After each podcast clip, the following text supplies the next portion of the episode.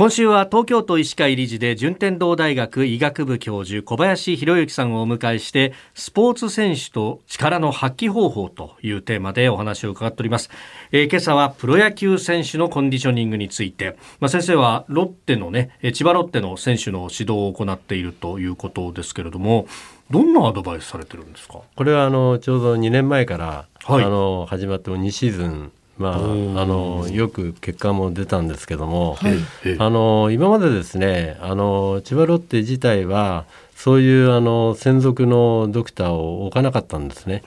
でただやっぱりあの球団の方針として、はい、やっぱり選手のケアとかコンディショニングとか、まあ、そういうものがものすごく重要だということで依頼があって。でいわゆる全部ですね、まあ、怪我をした時にはあの幕張なんで、あの順天堂の場合浦安病院っていうところがありましてね、はい、もう3次救急では有名なんですけども、まあ、そこがあるもんですからあのすぐ患者さんも運べるし相手チームの怪我をした時でもまあ運べるっていうことで、はい、やっぱりその怪我に対してのケアの不安がなくなったっていうのはやっぱり一番大きいことだったと思います。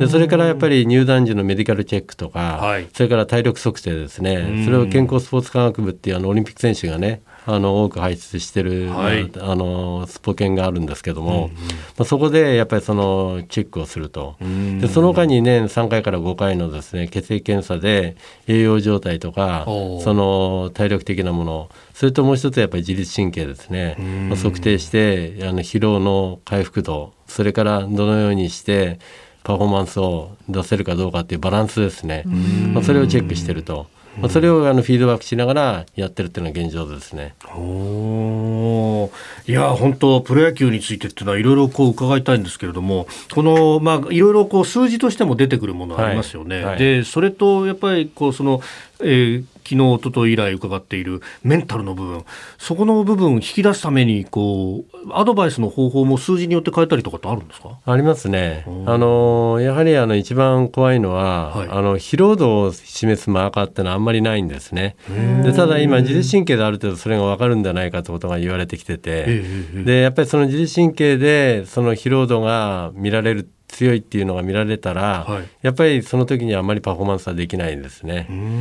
やっぱそういうものでやっぱりこう見ていくっていうのは一つあると思います。でやっぱりで流れっていうのがやっぱりあって、やっぱりその流れが悪い時っていうのは本当になかなか止められないんですね。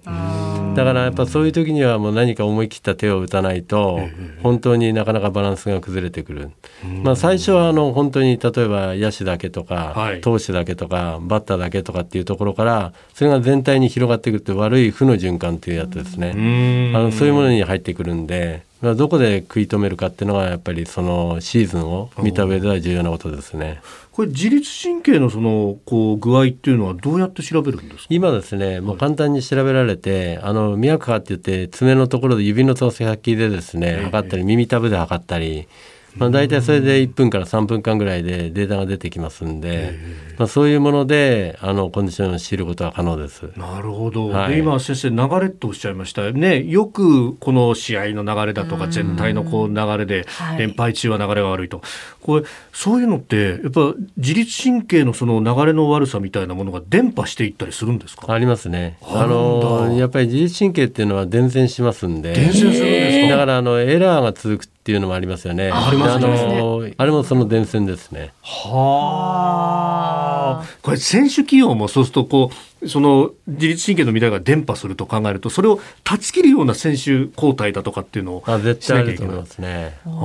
ん、だからムードメーカーっていうのがやっぱり必要になってきてて、はい、やっぱりその流れを変えるときにはやっぱり何かのファインプレーとか、はい、やっぱりムードメーカーとかナイスプレーとか。あそれからナイスパッティングとか、まあ、そういうものがないとダメなんですけども、うん、やっぱり基本をしっかりやっていく、うん、エラーをしないバントをしっかり決める、うん、走塁ミスをしないっていうところから直していかないと元に戻っていかないですよね。